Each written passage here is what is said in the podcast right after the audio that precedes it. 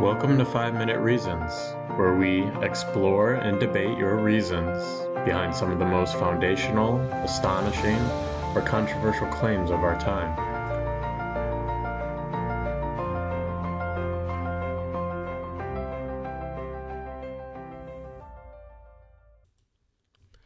Episode 1 Truth is subjective and humans can understand it. So, what do I mean by subjective and what do I mean by truth? By subjective, I mean a thing that is based on or subjected to personal thoughts, feelings, interpretations, or perspectives. And in regards to truth, I like Aristotle's definition in his book on metaphysics. He says, To say of what is that it is not, or of what is not that it is, is false, while to say of what is that it is, or of what is not that it is not, is true. Which is a fun way to say that truth is that which is in accord with reality. Or even simpler, truth is telling it like it is. Given this definition, there are two things that are required for the truth to exist. First, a thinker, and second, the object of thought. A thinker is necessary because without a thinker, there is no telling it like it is, as there is no telling. An object of thought is necessary because without the object, there is no it to be thought. This would seem counterintuitive to the idea of truth at first. After all, stones buried deep in the earth are true stones, even if nobody is thinking about them. And I agree with the general assertion things do happen beyond our own observation and intellect. However, it's not necessarily our intellect that I am proposing the truth is subject to. In the legal world, if an attorney wants to discover the meaning behind the language in a statute, the attorney will look to the creator of the law to discover its meaning. The attorney might search for what is called legislative intent, as obviously the legislators, i.e., the creators of the statute, intended the law to mean something when they created it. Similarly, uh, someone might ask the speaker to clarify what they mean by their speech, because it's the creator that has the knowledge, the authority, and the liberty to say what is true about their creation. But much in the world is not of human creation, and therefore its truth is not subject to the human mind. And so the natural things, not created by humans, are said to be true insofar as they express the likeness of their forms that are in the mind of their creator.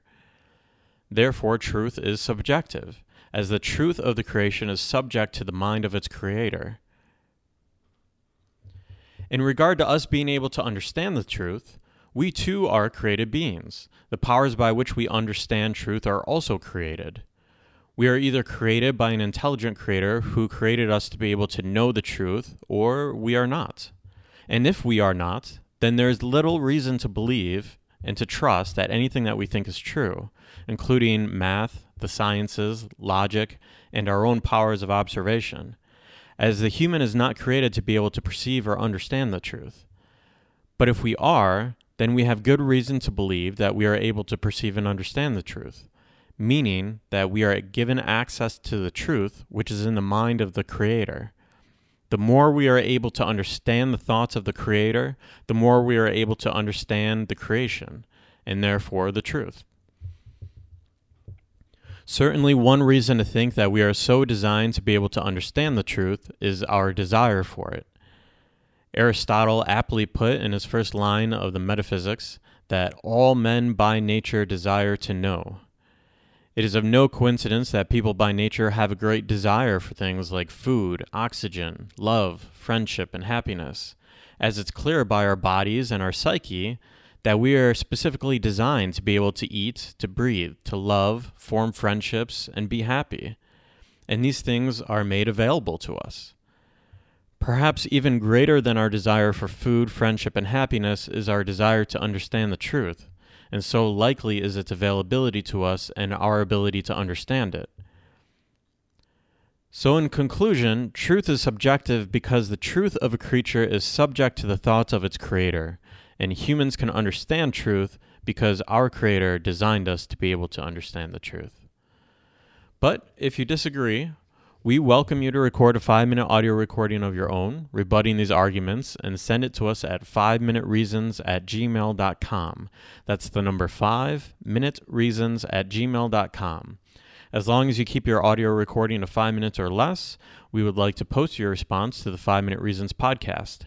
We might respond with a short five minute argument of our own, but we'll respond once and only once. So it'll always give you, you the last word if you would like to send us the last and final five minute response. Thank you for tuning in to today's episode of 5 Minute Reasons, and we look forward to releasing new episodes soon, so stay tuned.